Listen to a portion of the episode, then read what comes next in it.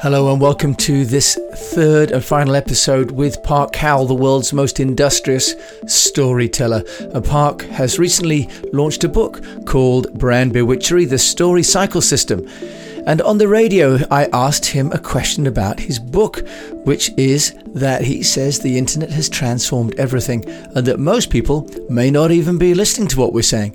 So how do we create stories, compelling stories, that make us into great storytellers? Here's Park to share more. Well, you know, you think about the massive amounts of channels and the millions and millions and millions of messages that are being sent virtually every minute, if not every second out there. We are being bombarded by content. And here's the thing. So our cerebral frontal cortex has done this brilliant job of building technology that has evolved at the astounding compounding rate of Moore's law that everyone's familiar with in technology. Yet you and I are still walking around with our limbic system, the same brain that has not appreciably changed for over ninety thousand years when our mm. ancestors were navigating and trying to survive the savannah, is the same system that has evolved at the snail's pace of Darwin that you and I and every listener here is trying to use to navigate and survive the bombardment on the internet. Yeah. So it's no wonder that you, me, everyone have a hard time of connecting to stand out and be heard in this noisy, noisy world. That's what I mean when I say the masses have become the media. You don't just have a few T V stations and radio stations and print production, your newspapers and magazines to choose from anymore to push your story out. Everybody's a T V station. Everybody's a radio station. Everybody's a print production house. And they are live twenty-four seven with global reach from the privacy of their own kitchen table.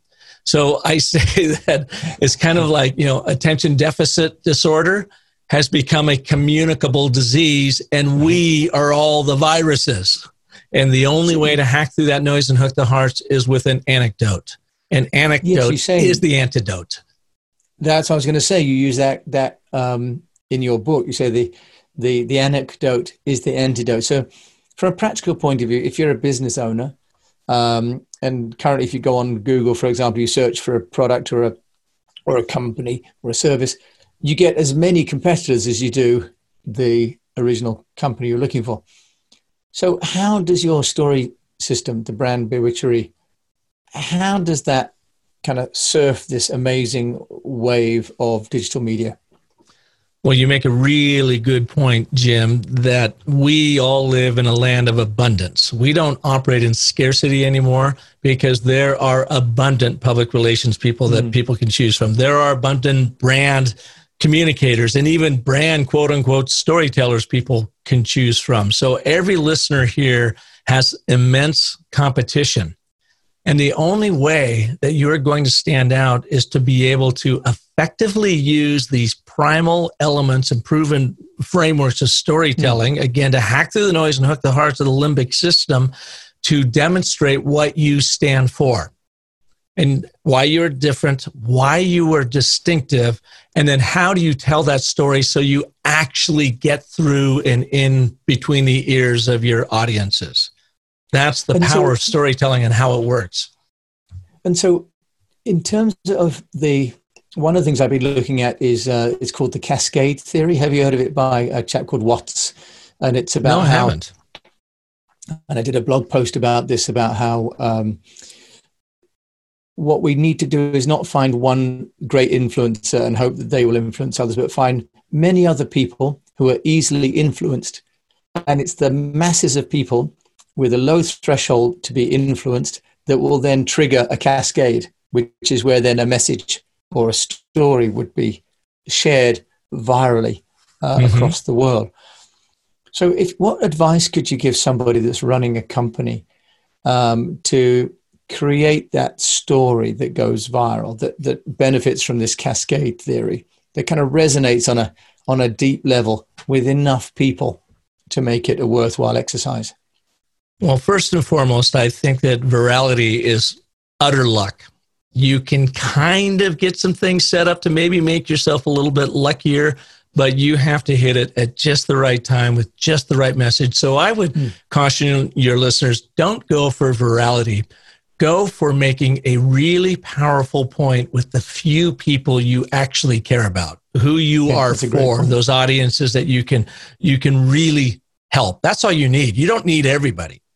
You need, you know, a handful or an armful of, that, of, yeah. of great customers that you can embrace and go from there. And you do that by telling first an origin story. Why do you do what you do? Like, why did you get into this in the first place? When you can reveal yourself in an authentic and vulnerable way, people are now no longer buying from a brand. They're buying from a business they're, or a, a person. That's you have humanized your person because we want to do business with people we trust, like, and feel like we want in our social network. Isn't it, Brands isn't don't that do that for us. You know? Isn't that an irony that somehow with the proliferation of technology, we've become more human oriented, you know, yeah. at a time before when we didn't have as much technology, we relied on big brand billboards, advertising through the T V, as I remember, or through the radio or further. And actually, as we've become more enraptured with our technology, more sort of almost distant through holding phones, we reach out even more for that human connection from a company than we did before. Yeah, it's funny because we think we're even more connected than we were before. And I guess we are technically, but the lack of connection people really feel with one another. And especially now with COVID, where everybody is separated and talking basically on Zoom sessions, that people are crying out and they want to have that human interaction, that human mm-hmm. connection. And that's where story comes in. There's not a, there's not a product sheet with features and functions and benefits that is going to matter to anyone anymore. They want to hear about you. Why did you build the product? What does it do for me? I'm interested in that. And it may be at the very end of that buying cycle that say, well, let me look at the product sheet. But don't lead with the product sheet. Lead with the stories, everything about, it could be your origin story, why you started it. It could be the quest story, the story about I started that, but then I really want to grow here. And yet I had this problem and fell into this hole and the universe punched me in the nose here, but I overcame that and got out of it. And yeah. now I'm offering this. There are all different kinds. There's then the customer, you know, story, the case story of showing, hey, Jim, here, let me introduce you to Bob. And he's just like you. Bob wanted the same thing, but Bob tried to do this. And then Bob tried to do that. But it was right. when Bob came to us and we helped him do this. Now Bob is here. A true story well right. told is what people are looking for. And that's that's where storytelling comes in. It can be very simple too. It doesn't have to be these long drawn out stories. You can tell an anecdote in under one minute that can have right. an unbelievable power. So then conceivably, one, one of the issues then is making sure that that anecdote is understood company-wide. Because in the old days when we, you know, when I was young and I worked in a in a shop selling furniture and toys and so on, the shop, the physical presence and the and the cash register and the uniforms we wore told the story. But now we're buying things without actually even going somewhere. So presumably the story and everybody knowing the story internally becomes even more important because there aren't some of the other sort of, if you like, brand infrastructure items yeah. that we used to have to wear or, or work in. Well, think of them as like a cast. They are a cast in your narrative production of the brand or business that you are operating. And gosh, everyone knows the drama that you live day in and day out in that. Yeah. So they are already living in your narrative. But if you, as the business owner, don't control that narrative, they will make up their own stories about right. you. And it's probably that's, not that's the story you intended unless you intentionally tell a story. So is the is the business owner the the hero, or are they the producer or the director? Well, they're, they're the producer, they're the director. Their their audiences are the hero. I would go back to them. Placing, if you're talking to your employees, place them at the center of the story because it makes you have to understand who they are, what they care about, and what journey they're on, so that you as the producer director know what kind of story to create to connect with their worlds, to help them achieve what they want. Help them get what they want. They'll go out of their way to help you get what you want. And the beautiful thing about this is stories, you know, truth and trust are, are two of my nine one-word descriptors. Right. Stories are a vehicle that deliver the truth that creates the trust. Right. That's so it's, it nice could one. be it could be bad news. You share that in a story and be truthful about that bad news, it creates trust in your audiences. They believe you. But if you come in and tell a fiction, if you lie, if you tell a made-up story to try to overcome or add a sheen to something that's gone haywire, you will be found out. It will yeah. eventually, the truth will eventually yeah. materialize. And, and the know, trust the will be around the internet. That's right. Yeah. The internet could be all, could be global within minutes. Could you give us, Park, um, Park Howell, could you give us one or two case studies for the business people listening to this of how story and working with you made a difference to somebody's business? Let me give you, since you asked for two, I'll give you two quickly. The first one is going to be very customer sales centric. I was in Melbourne, Australia about a year and a half ago, March of two thousand nineteen, with my wife, Michelle. And we were out there with one of her old childhood friends who had moved to Melbourne many, many years ago and is basically Australian now. She has the accent and everything. We were sitting with her and her boyfriend at the time, a gentleman by the name of Per. And he was a, a Swedish uh, sailor. He, we sit, were sitting down and he was talking about story and storytelling. He had, as a young man, sailed from Stockholm.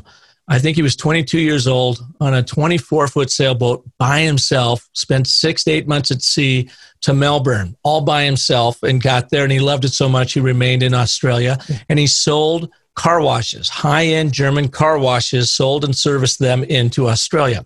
So he was asking me very skeptically, how does story, I don't really get storytelling yeah. in business and whatever. And I asked him, I said, Per, could you take me to a time like Tom Hanks in uh, Castaway when you were at sea and it kind of seemed like all was lost and something supernatural happened, you know, like the whale came up and flipped water on you. And he kind of laughed in his Swedish, you know, bro, oh, no, no, no, that never happened. And then I just gave him a long pregnant pause, got a little uncomfortable. And he said, well, there was that one time. And I said, oh, what's that? He says, well, I was sailing through the Galapagos Islands and I came down to a channel I had never sailed before and the sun was starting to go down. It was starting to get dark. It was early evening. And it, back then we didn't have G P S. We just had a sextant and, and compass and dead reckoned our way through. And he goes, I was a, didn't really want to take on and navigate this water that I didn't know at dark. So I decided to weigh anchor and hang out in the mouth of this channel and I would get up early in the morning and go. So we're listening and he goes, have you ever he- heard that really weird screeching sounds that dolphins make in the wild? And I go, nope, never have. He goes, well, I woke up to that. And I went up top, up on deck, and I had eight dolphins circling around frantically my sailboat and they were screeching at me. And I woke up and I looked around and I realized the tide had gone out much further than I had anticipated. And in about another thirty minutes, me and my boat would be impaled on these lava rocks. So I pulled up anchor and navigated, you know, successfully the channel and made it to my destination. And I asked Per, I said, do you think they were warning you?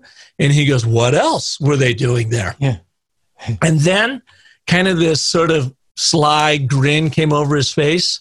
And he says, Park, I just realized every big sale I ever made of a car wash came after I told about one of my selling, sailing adventures at oh. sea. Had nothing to do with business. Yeah. And I said, Per, why do you think that is? He goes, I have no idea. I said, I'll tell you why. Because in the telling of that personal story and your courage and your journey at sea, people get to know you. They say, I think I want mm. this guy on my team. He's industrious. He can get himself right. out of trouble. He's willing to take risks. He's willing. I want a guy like that to have my back if I'm going to spend a lot of money on a German car wash in Australia. Right. That is the power of story, a true story well told.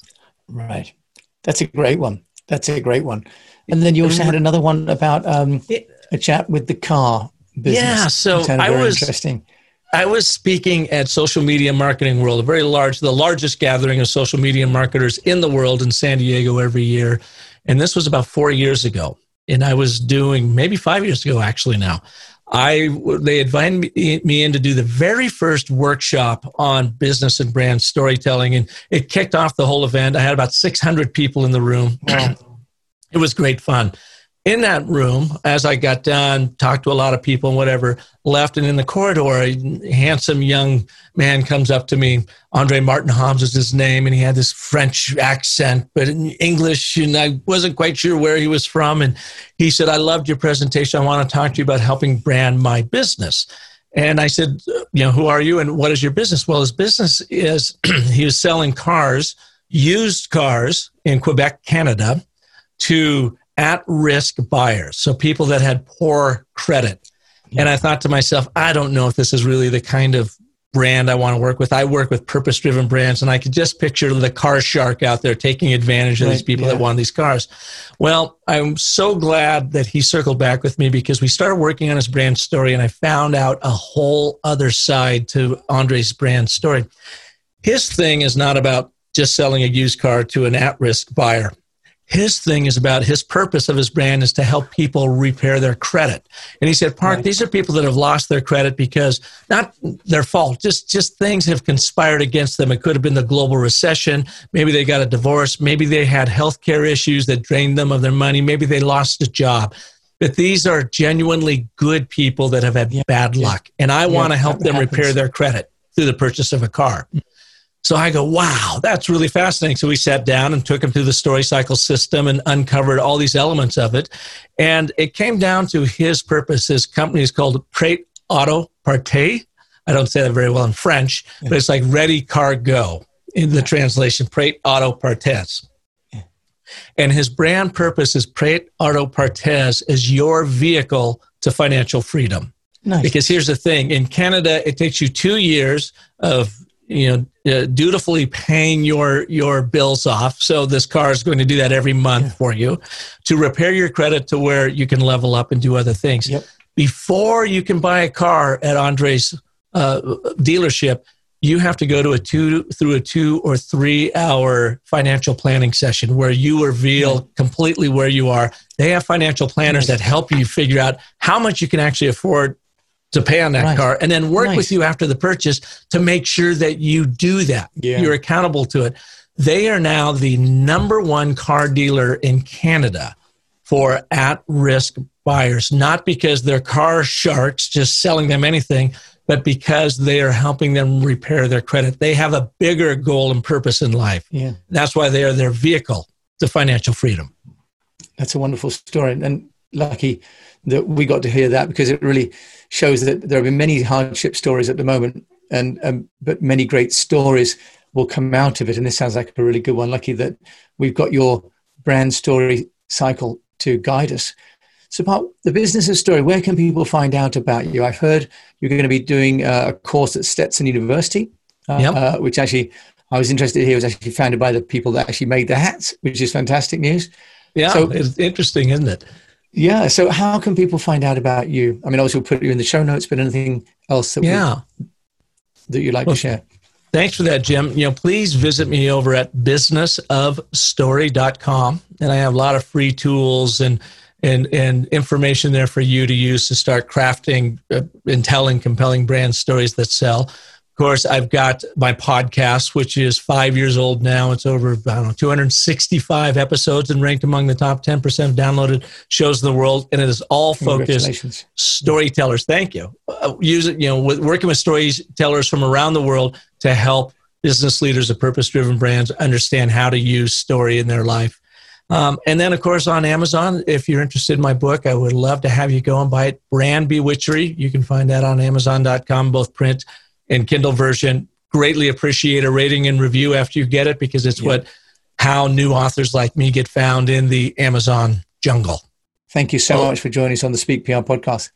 Oh, thank you, Jim, so much for having me. And I'd like to end with, as your listeners are becoming better storytellers and working through this, I want them to remember that the most potent story you'll ever tell is the story you tell yourself. So make sure you make it a great one. Thanks for having me here, Jim. So there we had Park Howell, the world's most industrious storyteller and author of Brand Bewitchery, The Story Cycle System. With that, I thank you so much for listening. I pray that you have good health, a robust business, and that you keep on telling stories.